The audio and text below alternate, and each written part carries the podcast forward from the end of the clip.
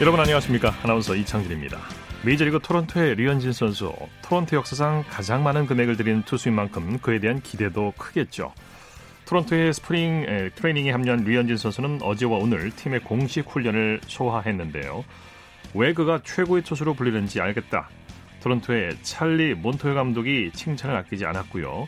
류현진 선수 영입에 직접적으로 관여한 로스 에킨스 단장 또한 류현진이 우리 팀에 엄청난 영향을 줄 것이라고 장담했습니다.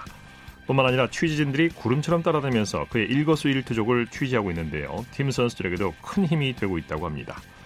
자타공인 토론토 최고 에이스 류현진 선수, 이번 시즌에 또 어떤 멋진 모습을 보여줄지 기대가 큽니다. 토요일 스포츠 먼저 프로배구 소식으로 시작합니다. 스포츠 동아의 강산 기자입니다. 안녕하십니까? 네, 안녕하세요. 오늘 경기장 분위기부터 살펴볼까요? 네, 오늘 남자부도 그렇고 특히 여자부 경기가 열린 수원 경기장에 3,468명의 많은 관중이 찾아왔습니다. 다녀오셨군요. 이 코로나 바이러스에도 불구하고 정말 많은 관중이 왔다는 건 배구 열기가 그만큼 뜨겁다는 것을 증명한 지표라고 할 수 있겠습니다. 네, 삼성화재가 한국전력을 꺾고 7연패에서 탈출했네요. 네, 그렇습니다. 삼성화재의 연패가 정말 길었는데요. 오늘 대전에서 열린 홈경기에서 한국전력을 세트스코어 3-0으로 따돌리고 지긋지긋한 7연패의 늪에서 벗어났습니다. 네, 연패를 끊기 위한 양팀의 공방전이 치열했죠. 그렇습니다. 한국전력도 사실 6연패 중이었기 때문에 이 연패 사슬을 끊어내야 하는 부담이 상당했는데요. 역시 1세트가 승부처였습니다. 예. 삼성화재가 24-24 듀스에서 상대 범실과 그리고 산탄젤로의 백어택 공격으로 1세트를 따내면서 나머지 2, 3세트는 손쉽게 가져갈 수 있었습니다. 역시 네. 이런 팽팽한 승부는 첫 세트의 듀스와 접전 승부에서 갈리기 마련인데요. 삼성화재가 경험을 살려서 그 고비를 넘었다고 볼 수 있습니다. 네, 높이 싸움에서 삼성화재가 압도적이었어요. 네, 그렇습니다. 사실 삼성화재가 오늘 경기에서 블로킹 자체로만 보면 크게 우위를 점하지는 못했습니다. 그 블로킹만 봤을 때는 삼성화재가 8-6으로 근소하게 앞섰지만 유효 블로킹에서 25-9로 상대를 압도했습니다. 네. 유효 블로킹은 바로 다음 공격으로 이어갈 수 있는, 어떻게 보면 제2의 득점과도 같은 그 패턴인데요. 그런 점에서 삼성화재 센터진이 오늘 굉장히 좋은 활약을 했다고 볼 수가 있겠습니다. 네, 송희채 선수가 팀 승리를 이끌었죠? 네, 그렇습니다. 올 시즌에 송희채 선수가 공격이 되지 않으면서 리시브까지 불안한 정말 진퇴양난에 빠졌었는데요. 오늘 경기에서 14득점에 공격 성공률도 50% 이상을 기록하면서 팀 승리의 1등 공신이 됐습니다. 네, 산탄젤로와 손태훈 선수도 팀 승리에 힘을 보탰어요. 그렇습니다. 오늘 산탄젤로 선수가 14득점, 손태훈 선수가 9득점을 올렸고요. 또 다른 센터 박상아 선수도 6점을 올리면서 팀의 공격이 전체적으로 원활하게 돌아갔습니다. 예. 기본적으로 외국인 선수의 압도적인 공격력을 앞세웠던 이전과 달리 이제는 조직력 배구를 해야 하는 입장에서 오늘 경기 결과가 상당히 좀 의미가 있다고 볼 수가 있죠. 네. 여자부 경기 살펴보죠. KGC 인삼공사가 현대건설을 꺾고 의미 있는 승리를 거뒀어요. 네, 오늘 경기가 올 시즌 여자부 경기 가운데 참 명경기로 꼽힐 수 있는 그런 경기였는데요. 예. 수원에서 열린 경기에서 인삼공사가 홈팀 현대건설을 세트스코어 3-1로 꺾고 무려 9년 만에 5연승을 질주했습니다. 5연승이었군요. 양팀 모두 리베로가 빠졌는데 자, 어떤 선수가 팀 승리를 이끌었습니까? 사실 양팀 모두 주전 리베로가 빠진 부분이 상당히 걱정이었습니다. KGC 인삼공사는 오지영 선수, 현대건설은 김현경 선수가 빠지면서 조금 리시브에 어려움을 겪었는데요. 인삼공사는 역시 디오프 선수가 20%대의 낮은 공격 성공률에도 불구하고 18득점을 올리면서 적재적소에 팀 승리에 힘을 보탰습니다. 네, 한송이와 박은진 선수의 활약도 좋았죠. 그렇습니다. 이 한송이 선수와 박은진 선수는 오늘 서브와 중간중간에 보조 공격으로 상당한 힘을 보탰는데요. 이런 부분에서 디오프 선수의 공격 부담을 조금 덜 수 있는 그런 의미 있는 기록들이 나왔고요. 무엇보다 팀 서브에서 13-4의 우위를 점한 게 오늘 절대적인 승리 요인이었습니다. 네, 말씀하신 대로 서브, 수비 이것이 승부를 갈랐어요. 그렇습니다. 이 서브에서 13-4라는 수치를 말씀드렸는데 현대건설은 리베로 김현경 선수의 빈자리가 정말 크게 느껴졌습니다. 네. 오늘 전체적인 리시브 지표를 보면 현대건설의 리베로로 등장한 이영주 선수와 고유민 선수 총 50차례 리시브 시도에서 정확도는 0%였습니다. 네네. 받아낸 리시브는 총 8개를 정확하게 받아냈지만 10개를 정확하게 받아냈지만 반대로 서브 득점을 넘겨준 실수가 10개나 나오면서 그런 점에서 조금 아쉬움을 드러냈는데요. 역시 인삼공사와 현대건설의 리베로 차이 그리고 서브의 강도 차이 이게 오늘의 승리를 가른 결정적인 요인이었다고 할 수 있죠. 네, 현대건설은 김현균 선수의 빈자리가 컸어요. 확실히 김연경 선수의 빈자리 이도희 감독의 오랜 고민이 될 것 같습니다. 예. 오늘 고유민 선수와 이영주 선수를 번갈아 기용해봤지만 역시 리시브에서 좀 문제점을 드러냈는데요. 이 두 선수가 오늘 정확하게 리시브를 받아낸 게 이영주 선수가 5개, 고유민 선수가 3개였는데 그만큼 서브 득점도 똑같이 내주면서 조금 그 마진에서는 제로 베이스를 기록하고 말았습니다. 이런 점들이 현대건설의 앞으로 경기를 어떻게 풀어나갈지 굉장히 중요한 고민이 될 것 같습니다. 네, KGC 인삼공사에서 MVP로 디우프를 뽑아달라고 강력 추천했다면서요? 네, 그렇습니다. 이 이영택 감독과 선수들이 그야말로 어필을 했죠. 오늘 경기회 기자회견에서 팀의 베테랑 한송희 선수와 이영택 감독이 디오프 선수가 정말 많은 공격 점유율을 기록하면서도 팀에 큰 역할을 했는데 아직 라운드 MVP를 한 번도 받지 못했습니다. 그동안 네. 팀 성적이 좋지 않았던 부분에 대해서 디오프 선수에게 그렇게 많은 표가 갈 수 없는 환경이었는데요. 이제는 KGC 인삼공사가 정말 엄청난 상승세를 보이고 있는 만큼 디오프 선수에게 큰 힘을 실어줘야 한다는 감독과 베테랑의 메시지였습니다. 네, KGC 인삼공사 이영택 감독 대행 승리의 공을 선수들에게 돌렸네요. 네, 그렇습니다. 이 이영택 감독은 정말 본인의 공이 드러나는 것을 최대한 꺼리면서 선수들에게 힘을 실어주는 그런 리더십을 보여주고 있는데요. 지금 고민지 선수 등등 좀 젊은 선수들이 이렇게 활약하는 것도 이 배경에 있다고 볼 수가 있겠죠. 예. 오늘 경기도 선수들이 정말 어려운 상황에서 힘을 짜내서 승리를 할 수 있었다고 공을 돌렸습니다. 네, 자 KGC 인삼공사 2기세면은 봄 빼고 가능성이 있겠는데요? 사실 취재진들 사이에서 최근 KGC 인삼공사의 경기력을 보면서 정말 이러다가 우승하는 거 아니냐라는 예. 우스갯소리로 나오고 있는데 흥국생명과 격차가 3점으로 좁혀졌고 예. 또 최근에 경기력이 워낙 좋기 때문에 KGC 인삼공사가 앞으로 또 어떤 모습을 보여줄지 굉장히 큰 기대가 모이는 게 사실입니다. 네. 자, 프로배구 내일 경기 일정과 관전 포인트 짚어주시죠. 네, 내일은 남자부 경기 안산에서 OK저축은행과 우리카드가 만나고요. 여자부는 인천에서 흥국생명과 도로공사가 만납니다. 내일 경기는 양 팀의 그 맞대결팀 간의 격차는 크지만 반드시 승리를 해야 하는 상위권 팀들인데요. 우리카드의 경우에는 지금 대한항공에게 추월을 허용했습니다. 1점 차로 2위에 머물고 있는데 이 상황을 타개하기 위해서는 반드시 내일 경기에서 승리를 거둬야 하는 입장이고요. 네. 한국생명도 멀찌감치 떨어져 있던 4위 KGC 인삼공사에게 3점 차까지 추격을 받으면서 갈등에 불이 떨어진 상황인데요. 하루빨리 연패를 끊어내고 3위 자리를 지켜낼 수 있을지 이 부분에 관심이 모이는 내일 두 경기입니다. 두 경기 예, 모두 소식 감사합니다. 좋을 것 같습니다. 예, 감사합니다. 프로배구 소식 스포츠 동아의 강산 기자였습니다.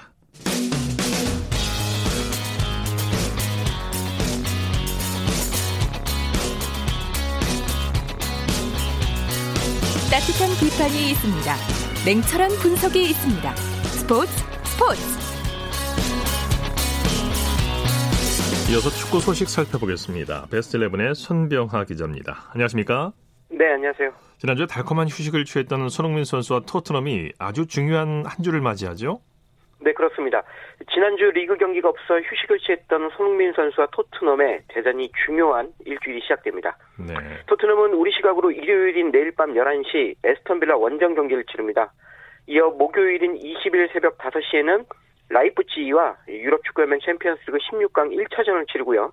이어 22일 토요일 저녁 9시 30분엔 첼시와 런던 더비를 잇따라 소화합니다. 네. 리그에서는 다음 시즌 유럽 축구연맹 챔피언스리그 출전권이 주어지는 4위 이내에 들기 위해 승점이 필요하고요. 챔피언스리그에서는 8강 진출을 위해 홈에서 열리는 16강 1차전을 반드시 잡아야 합니다. 네. 이 어쩌면 다가오는 일주일 동안 토트넘의 시즌 농사 성패가 걸려 있다고 해도 과언이 아닐 만큼 정말 중요한 일주일이 시작됩니다. 네. 현재 토트넘의 리그에서 6위를 달리고 있죠. 네. 오늘 시작하는 27라운드 이전까지 토트넘의 순위 6위입니다. 지금까지 10승 7무 8패를 기록해 승점 37점을 쌓았는데요. 5위 셰필드 유나이티드와는 승점 2점, 4위 첼시와는 승점 4점이 뒤진 상황입니다. 예. 토트넘 이런 가운데 에스턴 빌라전과 첼시전을 거푸 치르게 됐는데요. 이 두 경기에서 최대한 승점을 벌지 못하면 6위 자리 지키지 못할 수도 있습니다. 네네. 예, 앞서 말씀드린 두 경기가 끝나면 토트넘 올 시즌 12경기만을 남겨놓게 되는데 상위권과 격차가 계속 벌어지면 따라잡기 힘들 수도 있습니다. 따라서 강등권에 놓인 애스턴 빌라전은 물론이고요. 4위 자리 다툼을 하고 있는 첼시전에서도 반드시 승리가 필요합니다. 이거 참 아주 중요한 빅게임이 되겠어요. 네. 자, 유럽 축구연맹 챔피언스 리그에서는 1차전 승리가 정말 중요하겠어요. 네, 맞습니다. 토트넘이 16강에서 독일 분데스리가 소속 라이프치히를 만나는데요. 홈에서 1차전을 치르기 때문에 이 경기도 꼭 이겨야 합니다. 토트넘, 레알 마드리드나 유벤투스 같은 우승 후보를 만나진 않았지만 현재 독일 분데스리가에서 바이에른 뮌헨과 함께 우승 다툼을 하고 있는 난적 라이프치히를 상대하게 됐습니다. 네.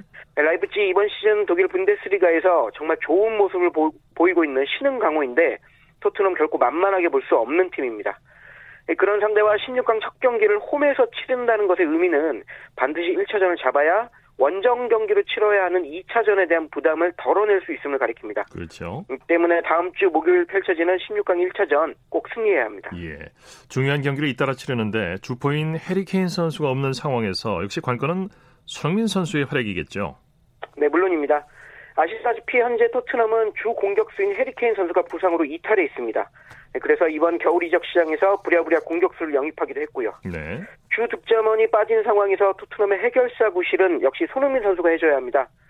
다행히 손흥민 선수 지난 1월에 부진을 털고 최근 4경기 연속골을 기록하는 등 상승세를 타고 있습니다. 게다가 지난주 경기가 없었기 때문에 뚝 떨어진 체력도 어느 정도 비축했고요. 내일 밤부터 열리는 중요한 3연전에서 그래서 에이스다운 모습을 좀 보여줘야 합니다. 네. 현재 토트넘에 델리알리나 루카스 모우라 같은 공격수들이 있긴 하지만요. 그래도 손흥민 선수의 발끝에서 골이나 도움이 터져줘야 이 토트넘이 힘든 경기를 쉽게 풀어갈 수 있을 전망입니다. 예. 자, 이강인 선수가 속한 발렌시아 16강에 진출했죠? 네. 이강인 선수가 뛰고 있는 스페인 라리가의 발렌시아는 16강에서 이탈리아 세리에 A의 복병 이 아탈란타를 만납니다. 언뜻 아탈란타의 이름값이 좀 낮아 보이지만 여기도 만만치 않습니다. 네. 아탈란타 현재 세리에 A에서 4위를 달리고 있는데요. 리그 전통의 강호인 AC 밀란이나 AS 로마보다도 높은 순입니다. 네. 더군다나 아탈란타 현재 리그에서 61골을 터뜨리고 있는데요. 이탈리아 리그를 통틀어 가장 많은 골을 뽑아내고 있는 공격력이 상당한 팀입니다. 예. 따라서 이강인 선수의 발렌시아는 수비진이 상당히 곤욕을 치러야 할 것으로 보이는데 상대 공격 예봉을 얼마나 무디게 하느냐가 8강 진출의 분수령이 될 것 같습니다. 우리 이강인 선수가 출전하게 되면 공격 포인트를 작성하게 될지도 관심을 모으고요. 네. 발렌시아와 아틀란타의 16강 1차전은 토트넘 경기와 같은 20일 새벽 5시에 시작합니다. 네. 프리미어리그에서는 리버풀의 무패 행진이 가장 큰 관심을 끌고 있는데 이 당분간 이어질 가능성이 크죠? 네. 리버풀 이번 시즌 정말 엄청난 행보를 보이고 있죠. 예. 현재까지 25경기를 치렀는데요. 성적이 24승 1무입니다. 대단합니다. 네. 패 당연히 없고요. 무승부도 딱 한 번만 있었습니다. 나머지는 전승일 만큼 완벽한 전력을 뽐내고 있습니다. 네. 또 득점은 60골에 실점은 15골밖에 허용하지 않아 골 득실 차이도 플러스 45나 됩니다. 수비도 막강하다는 얘기예요? 네, 맞습니다. 그런 리버풀이 이번 주말엔 노리치시티 그리고 다음 주엔 웨스트햄 유나이티드를 만납니다. 현재 노리치시티는 최하위인 22, 웨스트햄 유나이티드는 강등권이 18위에 처져 있는 약팀들입니다. 네. 따라서 정말 큰 이변이 없는 한 리버풀의 무패 행진 계속 이어질 것 같은데요. 이번 시즌이 끝난 후에 리버풀이 과연 어떤 기록들을 새로 쓰게 될지에 벌써 큰 관심이 모이고 있습니다. 네. 최근에 맨체스터시티는 유럽축구연맹으로부터 중징계를 받았어요. 네. 맨체스터시티 유럽축구연맹으로부터 우리 돈으로 약 384억이란 엄청난 벌금가요. 다음 시즌부터 2년 동안 유럽 내 클럽 대항전에 출전할 수 없는 중징계를 받았습니다. 예. 맨체스터시티 이런 중징계 받은 이유는 재정적 페어플레이를 위반했기 때문입니다. 이 재정적 페어플레이란 유럽축구연맹이 건실한 구단 운영을 위해서 수입보다 지출이 크지 않도록 규정한 것인데요. 맨체스터시티는 과도한 선수 영입을 위해 수입을 거짓으로 부풀려 발표했던 게 들통난 겁니다. 네. 결국 이 문제로 유럽축구연맹이 조사를 받았고 최근 사실로 드러나면서 벌금과 유럽 클럽 대항전 출전 정지란 중징계를 받게 됐습니다. 맨체스터시티 2010년대 들어 리그의 신흥 강호로 부상했는데 이번 사건을 계기로 커다란 위기를 맞게 됐습니다. 예. 국내 축구 소식 살펴보죠. 서울과 수원이 다음 주 아시아축구연맹 챔피언스리그를 준비하고 있죠? 네. 지난 화요일과 수요일 K리그의 울산과 전북이 출전했던 아시아축구연맹 챔피언스리그 32강 조별라운드에 서울과 수원이 출격을 준비하고 있습니다. 예. 서울과 수원은 당초 중국 슈퍼리그 팀과 경기하기로 돼 있었는데 신종 코로나 바이러스 여파로 중국 클럽들과의 경기가 4월 이후로 연기돼 지난 라운드 일정은 취소됐습니다. 네네. 그래서 다음 주 열리는 2라운드 경기가 두 팀에는 시즌 첫 경기인데요. 서울은 오는 18일 저녁 7시 30분 홈인 서울 월드컵 경기장에서 호주 A리그의 멜버른 빅토리아 첫 경기를 치르고요. 수원은 하루 뒤인 19일 저녁 7시 30분 일본 J리그의 비셀고베와 1전을 벌입니다. 네. 이번 주 출격한 울산과 전북이 J리그 클럽을 상대로 1무 1패에 그쳤는데요. 서울과 수원은 다음 주 열리는 경기에서 K리그 클럽의 첫 승을 신고해 주길 바라는 마음입니다. 네. 자, K리그 1 개막도 성큼 다가왔어요. 모두 새 시즌 준비에 여념이 없겠군요. 네. 우리나라 프로축구 최상위 리그인 K리그 1이 2020 시즌 개막을 2주 정도 앞두고 막바지 준비에 돌입했습니다. 올 시즌 K리그 1에 속한 12팀은 지난해 12월부터 순차적으로 해외 전지훈련을 실시하며 전력을 끌어올렸고요. 현재는 대부분 팀이 국내로 들어와 막바지 점검에 연연이 없습니다. 네. 그중 전북과 울산 그리고 서울과 수원은 방금 말씀드린 챔피언스리그 경기를 소화하며 좀 일찍 시즌을 시작했고 나머지 8개 팀도 오는 2월 29일 개막하는 시즌 첫 경기에 맞춰 전력을 끌어올리고 있습니다. 네.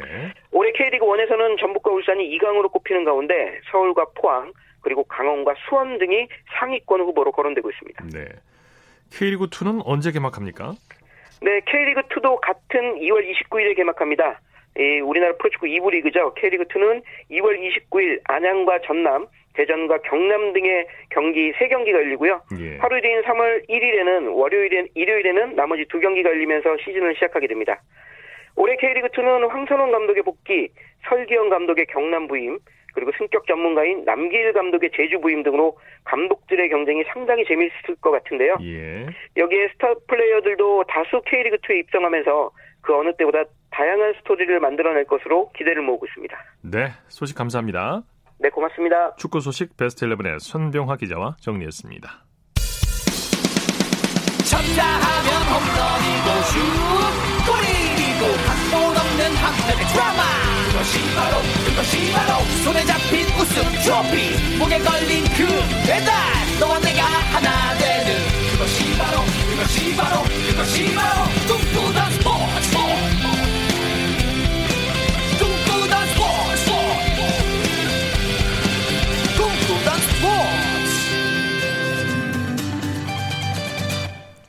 이어서 매주 토요일 보내드리는 정수진의 스포츠 현장 시간입니다. 청소년들에게 가장 인기 있는 스포츠 중 하나가 농구라고 할 수 있죠. 유소년 농구 대회 최초로 엘리트 선수들과 비엘리트 선수들 사이에 교류를 활성화하기 위한 유소년 농구 최강전이 열리고 있는데요. 오늘은 그 현장으로 함께 가보시죠. KBL 유스 챔피언십 예선 조별리그 3일째 경기입니다. 잠시 후 A조 원주DB 프로미 대 서울 삼성 리틀 선더스의 경기 시작하도록 하겠습니다. 자, 양팀 선수들 부상 없이 플레이오프 분리할 수 있도록 응원의 박수로 시작하겠습니다. 네, 한국 유소년 농구팀의 최강을 가리기 위한 대회, 바로 2020 KBL 유소년 농구 최강전이 지난 13일부터 이곳 인천 삼산 월드체육관에서 진행되고 있는데요. 유소년 농구대회 최초로 엘리트 농구부와 유소년 클럽팀 그리고 해외 초청팀인 일본의 B리그 U15까지 엘리트 선수들과 비엘리트 선수들이 서로 교류하는 아주 의미 있는 대회입니다. 최강전이라는 이름에 맞게 정말 열심히 뛰는 선수들의 모습을 볼 수가 있는데요. 지금부터 이 현장 함께해 보시죠. 네, 안녕하세요. 저 KBL 육성팀 이재훈입니다. 이번 대회 취지는 저희 엘리트 팀이랑 클럽 팀이랑 그리고 해외 팀이랑 처음 교류를 갖는 의미에서 옛날 같은 경우에는 이제 엘리트 팀은 엘리트 스포츠가 있으니까 따로 경기를 하고 그리고 클럽 팀은 클럽 팀끼리 이제 취미반으로 이제 같이 하는 건데 최근에 이제 그런 경계가 허물어지는 추세이고 저희가 그거에 맞춰서 클럽 팀이랑 엘리트 팀이랑 처음으로 교류전을 이제 하는 자리를 갖고자 해서 대회를 개최하게 되었습니다. 엘리트 팀도 이제 실력이 물론 당연히 우월하겠지만 어느 정도 수준인지를 좀 확인할 수 있는 수준일 것 같고 클럽팀도 마찬가지로 이제 클럽에서 잘하는 팀도 있고 못하는 팀도 있지만 취미로 활동했을 때 자기가 선수에 어느 정도 근접했는지 그리고 클럽에서도 프로 선수가 나올 수 있는지 이런 것들을 좀 확인할 수 있지 않을까 싶습니다. 클럽팀은 클럽팀끼리 먼저 하고요. 그리고 엘리트팀은 엘리트팀끼리 먼저 예선전을 치르고요. 이제 조별에서 상위 두 팀을 추려서 이제 올라가서는 이제 섞여서 시드 배정이 돼서 8강 토너먼트를 거쳐서 우승팀까지 나오는 구조로 돼 있습니다. 네. 오히려 아이들이 좀 더 열정 넘치고 되게 모티베이션도 되게 많이 받는 것 같고 한 경기 한 경기에 되게 프로 선수들처럼 집중해서 경기를 준비하더라고요. 뭐 스트레칭부터 시작해서 뭐 슈팅 연습, 팀 훈련까지 다 하고 오전에도 팀 미팅도 자기들끼리 따로 하고 이런 식으로 해서 경기에 임하는 자세나 이런 거는 기합이 다 들어가 있는 것 같습니다. 클럽 중에서도 이제 올라온 팀들은 잘하는 팀이기 때문에 엘리트를 한번 당연히 이겨보고 싶을 거고, 엘리트 팀도 당연히 이제 전문적으로 운동하는 친구들이기 때문에 클럽팀한테 당연히 지고 싶지 않을 거고 해서 뜨거운 경기가 되지 않을까 싶습니다. 굿샷! 3포인트! 1, 2, 3! 3번 신영석! 굿샷! 2포인트! 서울 삼성 이상준! 네, 이번 대회에는 엘리트 6개 팀, 클럽 3개 팀, 그리고 해외 초청 1팀, 이렇게 총 10개 팀이 참가했는데요. 지금은 조별 예선 중에 유소년 클럽팀인 원주DB 프로미와 서울 삼성 리틀 선더스와의 경기가 진행되고 있습니다. 그야말로 열심히 뛰고 몸싸움도 하고 그동안 갈고 닦은 실력을 농구 코트에서 마음껏 펼쳐 보이고 있고요. 선수가 넘어지면 상대팀 선수도 같이 다가와서 일으켜주는 존중과 배려의 모습도 보이는데, 경기 전에 각 팀의 선수들 만나서 여러 가지 이야기 들어봤습니다. 저는 장진영이고 팀 이름은 DB 프로미 주니어라고 원주에 있는 팀이에요. 엘리트는 물론이고 이제 일본에서 오는 팀과도 겨뤄볼 수 있는 기회가 많이 없기 때문에 엘리트랑 하는 경기는 중요하다고 생각을 해요. 예선전 치르고 있는데 어떻게 잘 하고 있는지. 삼성이 워낙 잘하고 키가 큰 팀이라서 안에 있는 플레이보다는 저희가 신장이 작지만 빠르기 때문에 속공이나 빠른 템포로 가는 게 중요할 것 같아요. 안녕하세요. 삼성 선더스 23번 중학교 3학년 장준호라고 합니다. 첫째로는 이게 아무래도 되게 즐거운 경험이라고 생각하고요. 아무래도 엘리트랑 하니까 더 열심히 더 뛰어야 된다는 그런 각오로 경기에 임하려고 합니다. 되게 빠르고 되게 잘하는 티가 나더라고요. 특히 휘문이나 이런 잘하는 팀들은 진짜 선수들이 다 되게 빠르고 되게 키도 크고 몸도 좋고 잘하는 것 같아요. 배울 점이 많은 거라고 생각합니다. 가장 맞붙고 싶은 팀은 어디예요? 아무래도 휘문이랑 일본은 B리가 아닌가 싶어요. 아, 오전에 그 우리 삼성 선더스하고 그 일본에서 온 B리그하고 붙어봤잖아요. 네. 아, 그때 더 이렇게 체감을 했을 것 같아요. 네, 대단하더라고요, 실력이. 한번 다시 붙고 싶어요. 저희랑 다르게 좀 템포가 빠르고 리바운드 참여도 되게 많이 하고 되게 잘하는 것 같아요, 전체적으로. 한편 DB와 삼성의 경기가 진행되는 중에 다음 경기를 준비하기 위해서 엘리트 농구부인 화봉 중학교와 평원 중학교가 도착을 했는데요. 화봉 중학교 농구부 선수 만나보시죠. 저 화봉 중학교 이제 3학년 되는 주장 이도윤이라고 합니다. 클럽이 아닌 엘리트니까 연습량부터 일단 클럽하고는 다르고 경기하는 데 있어서 똑같이 열심히 임하려고. 클럽팀 하는 것도 봤어요? 네. 그 삼성하고 부산 KT하고 하는 거 보면 클럽인데 연습량도 그렇게 많지는 않았을 것 같은데 다 열심히 잘하는 것 같았어요. 그럼 우리 엘리트 팀으로서 이렇게 이번 대회 참여하는 거는 어떤 의미가 있고 뭘 또 배울 수 있을 것 같아요? 다른 팀들 하는 것들 보면서 좀 어떻게 해야 될지 한번 생각해보고 패턴 같은 것도 한번 써보고 고칠 점 알아보고 할 좋은 그런 기회된 대회. 꼭 이긴다면 본선까지 하면 열심히 다 같이 하면 좋겠습니다. 화이팅! 너는 민성아 끝에 가서 그냥 왜 그렇게 하고 있냐고. 끝까지 놓고 오라니까. 대충대충 하잖아. 수비도 대충대충. 네, 그렇다면 지도자의 입장에서는 이번 대회를 어떻게 느끼고 있는지 원주 DB 프로미의 김훈민 감독의 이야기 들어보시죠. 승패를 떠나서 이런 대회에 같이 참여하고 같이 경기 뛴 것만 해도 저희는 너무 좋은 경험이라고 생각을 하고요. 아이들이 물론 농구 좋아하니까 학업도 병행하면서 농구를 하는 친구들이니까 더 발전이 있으려면 잘하는 친구들과 자꾸 부딪혀봐서 부족한 부분을 극복할 수 있는 아이들이 됐으면 좋겠어서 그런 것을 많이 얘기를 했고요. 엘리트랑 클럽이랑 이렇게 서로 교류하는 부분에서 1회가 이렇게 진행이 됐으니까 앞으로 2, 3회 계속 열려서 참여했었으면 좋겠습니다. 네. 서울 원주DB 5번 이준호 개펄라 그리고 투샷 서울삼성 강민성. 네, 선수들의 멋진 플레이와 끝까지 열심히 뛰는 모습에 관중석에 있는 부모님들은 응원의 박수를 보내주고 있습니다. 원체 좀 실력 차이가 좀 많이 난다고 생각을 하니까 그래도 또 즐겁게 잘 하고 있는 것 같아요. 엘리트 친구들하고 경기를 뛰어볼 수 있는 게 별로 없는데 또 이제 경기를 통해서 이제 같이 하다 보니까 수비라던가 아니면 이제 공격 부분에서도 좀 어떻게 플레이를 하고 그런 패턴들이나 이런 것들 좀 많이 호흡 맞추는 걸 많이 배웠으면 좋겠어요. 이런 자리에 저희가 이제 같이 할 수 있게 돼서 우리도 너무 기분이 좋고요. 최강전이잖아요. 그러니까 의미도 깊고 저희도 훈련했을 때도 막 기대도 많았고 애들도 되게 열심히 하고. 네, 저희 삼성 아이들이요 연습할 만큼 발휘를 잘해서 꼭 우승했으면 좋겠습니다. 화이팅! 네, 이번 2020 KBL 유소년 농구 최강전은 오는 17일까지 이어지는데요. 엘리트와 클럽의 거리가 조금이나마 가까워지는 대회가 되면 좋겠습니다. 지금까지 2020 KBL 유소년 농구 최강전 함께했고요. 저는 정수진이었습니다. 이어서 한 주간의 해외 스포츠 소식 정리합니다. 월드스포츠 오늘은 중앙일보의 송지훈 기자와 함께합니다. 안녕하십니까? 네, 안녕하세요. 자, 지난달 헬리콥터 사고로 세상을 떠난 NBA 전설 코비 브라이언트가 농구 명예의 전당 최종 후보에 포함이 됐네요. 네, 미국 농구 명예의 전당은 우리 시간으로 오늘 2020년도 후보자를 기존 50명에서 최종 후보 8명으로 압축해서 발표를 했는데요. 예. 코비 브라이언트가 최종 후보군에 포함이 됐습니다. 코비 브라이언트는 LA 레이커스 한 팀에서만 20년을 뛰는 동안 NBA 우승을 5차례 이끌었고요. 그리고 NBA 올스타에도 무려 18차례나 선정이 됐던 그런 슈퍼스타입니다. 예. 통산 득점 33,643점, 역대 4위에 올라있기도 한 뭐 실력 면에서 인기 면에서 모두 다 슈퍼스타라고 부를 수 있는 그런 선수였는데 지난달 헬리콥터 사고로 아쉽게 숨지게 되면서 전 세계 농구 팬들에게 큰 슬픔을 안겼습니다. 네. 이 미국 농구 명예의 전당에 코비 브라이언트가 포함될지 여부는 오는 4월에 최종 결정이 되고요. 또 헌액식은 이제 8월에 열릴 예정입니다. 참고로 이제 오늘부터 NBA 올스타 위크엔드가 시작이 됐는데요. 올해 올스타전에는 이 코비 브라이언트를 추모하기 위해서 아주 특별한 경기 규칙이 적용이 됩니다. 우리 시간으로 이제 월요일이죠. 17일 오전 10시에 올스타전 본 경기가 열리게 되는데요. 이 경기 4쿼터는 이제 타깃 스코어라고 부르는 이제 독특한 방식으로 열리게 됩니다.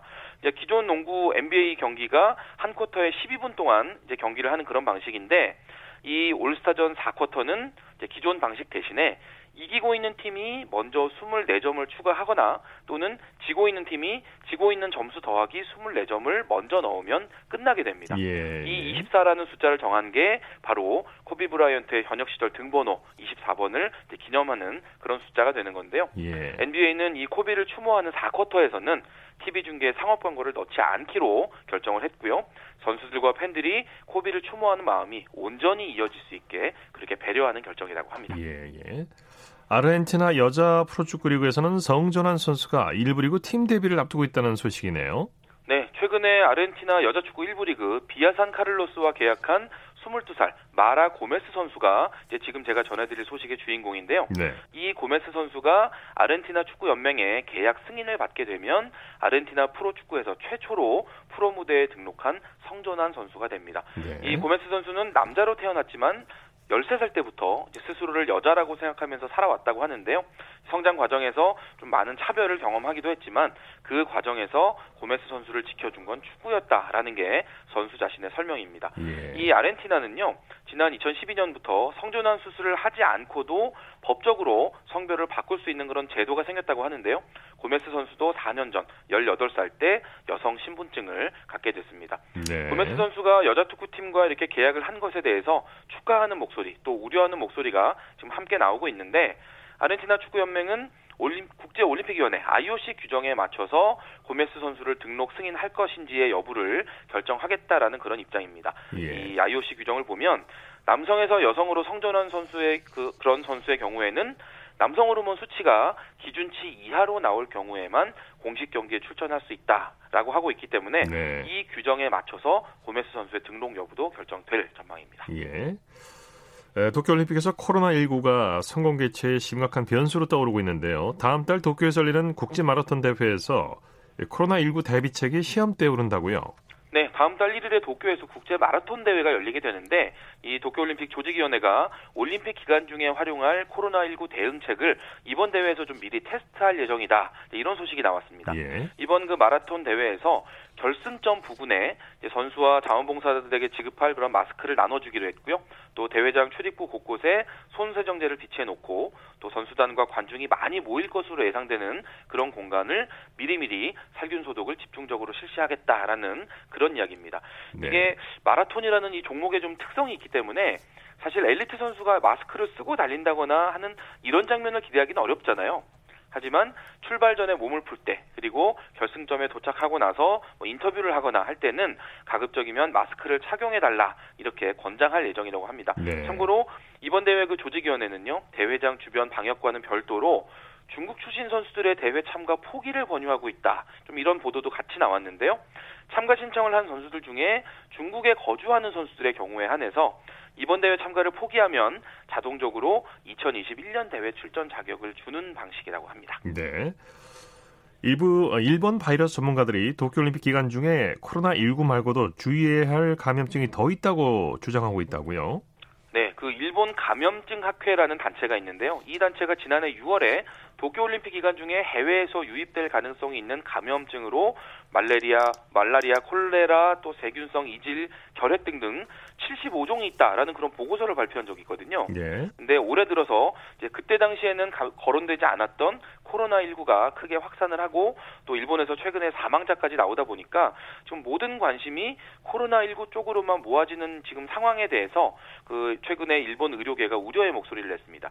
네. 일본의 주간 포스트라는 매체가 어제 전문가 인터뷰를 인용을 해서 도쿄올림픽에서 가장 우려되는 질병은 어쩌면 코로나19가 아니라 치사율이 10%에 이르는 수막구균 감염일 수 있다. 이렇게 주장을 했는데요. 네. 이 수막구균이라는 병이 바이러스가 현재 아프리카에서 지금 유행 중이라고 하고요.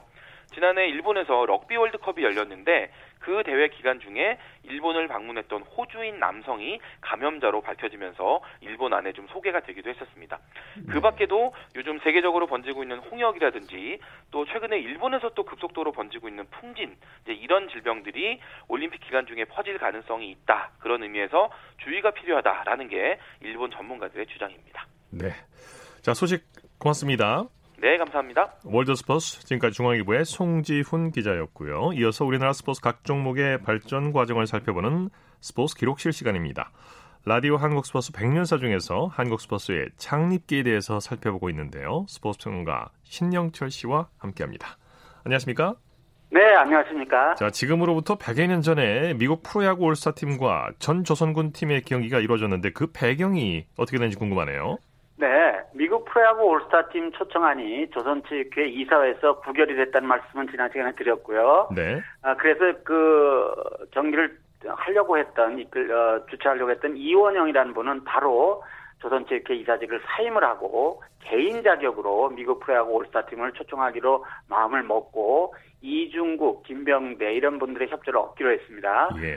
네, 이원영은 동일은행, 당시 있었던 은행인데요. 행장으로부터 500원을 빌려서 앞에 말씀드렸던 분들 가운데 이제 박석윤이라는 분들도 계시는데 이분과 함께 일본으로 건너가서 미국 프로야구 올스타팀 감독을 만나서 다시 만난 겁니다. 초청 계약을 맺고 우리나라에 오는 일정도 짰습니다. 경기장은 당시 그 철도국의 호의로 철도국 경기장이 아주 좋은 경기장이었는데요. 사용료를 물지 않고 용산 철도국 운동장을 쓰기로 했고 입장료는 지정석 5원, 1등석 3원, 2등석 2원, 3등석 1원인데 학생은 50전이었다고 해요. 그때까지 우리나라에서 열린 스포츠 경기 가운데는 가장 비싼 그런 입장료였는데 1920년대 당시에 교사 급여가 당시 20원이었다고 하네요. 네. 네, 이런 사실을 비춰보면 아주 비싼 입장료였다는 사실을 알 수 있습니다. 예. 이 경기 결과는 어땠나요? 네, 미국 프로야구 올스타팀이 20개 장단타를 날려서 전 조선군, 그러니까 이거 팀이라는 의미겠죠. 네, 전 조선군을 23대 3으로 대파했는데 크게 이겼는데 당시 신문에는 몇 대 몇 점이 나지, 그러니까 요즘 말로 이닝별 스코어가 어떻게 됐는지가 나타나 있지 않아서 네. 이게 좀 하나의 흠으로 좀 지적이 되고 있고요. 대회 총 수입 1,700원으로 미국 프로야구 올스타팀의 출전료, 그리고 호텔에서 묵은 비용, 그리고 환영연에 들어간 비용 등을 다 사용을 했고 이 동일은행에 진 빚 500원은 뒷날 이원영과 박석윤이 갚았다고 합니다. 그리고 예. 경기가 끝난 뒤 그 당시 1920년대 그 유명 음식점이라고 하는데 그 명월관에서 열린 환영연회는 그 무렵 아주 많은 사회 명사들이 참석을 했다고 합니다. 예. 조선체육회가 몇 차례 대회를 치고 나서 종목별 대회 개최 시기를 조정해야 할 필요성을 느꼈다면서요? 네, 조선체육회는 그동안 몇 차례 이제 대회를 치러본 결과를 놓고 이렇게 협의를 해보니 경기 대회의 개최 시기가 기후를 비롯해서 여러 가지 형편에 따라 조정할 필요가 있다는 결론을 내렸고요. 네.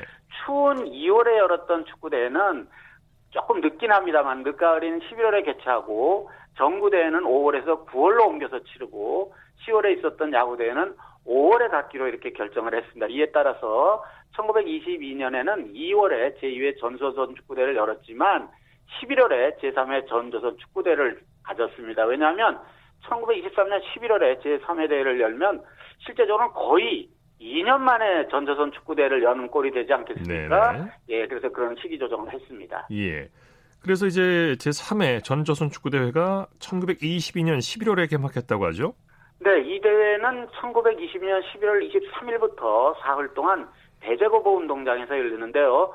25개 팀이나 참가를 했습니다. 네. 예, 중학 때는 경신학교, 휴문고보, 배제고보, 보성고보, 이거 대기 이제 다 서울에 있는 학교들 아니겠습니까? 아, 중앙고보도 있네요. 네. 예, 그리고 대구, 개성, 평양, 보성, 숭실중학, 이런 팀들은 또 이제 지방, 특히 이제 북한 지역에 있는 팀들이지 않습니까?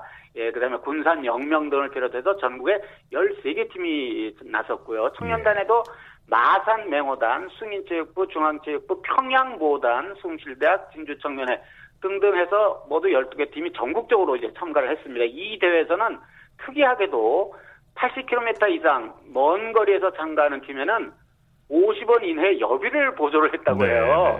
네. 네. 또 심판의 판정은 번복할 수 없다고 경기 규정에 명문화했고요.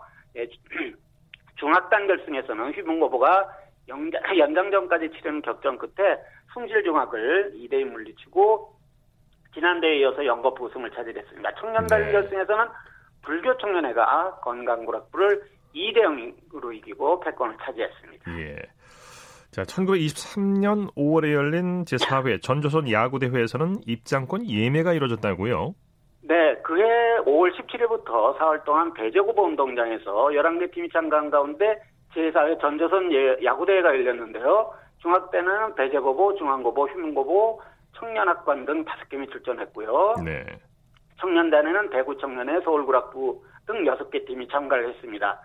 이 대회는 참가팀으로부터 참가금 50원씩을 받고 일반인 30전, 학생 10전의 입장권을 견지동 삼광사라는 곳에서 예매를 했는데요. 100여 년 전에 이미 예매 시스템이 도입이 됐네요. 네. 네, 지금 라디오 연결 상태가 좋지 않습니다. 여보세요? 네네. 여보세요? 네. 말씀 여기까지 듣겠습니다. 네네, 고맙습니다. 네, 고맙습니다. 네, 스포츠 기록실 스포츠 평론가 신명철 씨와 함께했습니다. 스포츠 단신 전해드립니다. 미 LPGA 투어 ISPS 한다 호주 여자 오픈 셋째 날 박인비 선수가 단독 선두로 올라서며 다시 통산 20승의 기회를 맞이했습니다. 박인비 선수는 호주 사우스 오스트레일리아주 로열 애들레이드 골프클럽에서 열린 대회 3라운드에서 버디 7개와 보기 2개를 묶어 5언더파 68타를 쳤습니다. 2라운드까지 10언더파 136타로 공동선두였던 박인비 선수는 4할 합계 15언더파 204타로 단독 선두가 됐습니다. 2위 조아연 선수와는 3타 차입니다. 자, 스포츠 오늘 준비한 소식은 여기까지고요. 내일도 풍성한 스포츠 소식으로 찾아뵙겠습니다. 함께해 주신 여러분 고맙습니다. 지금까지 아나운서 이창진이었습니다. 스포츠.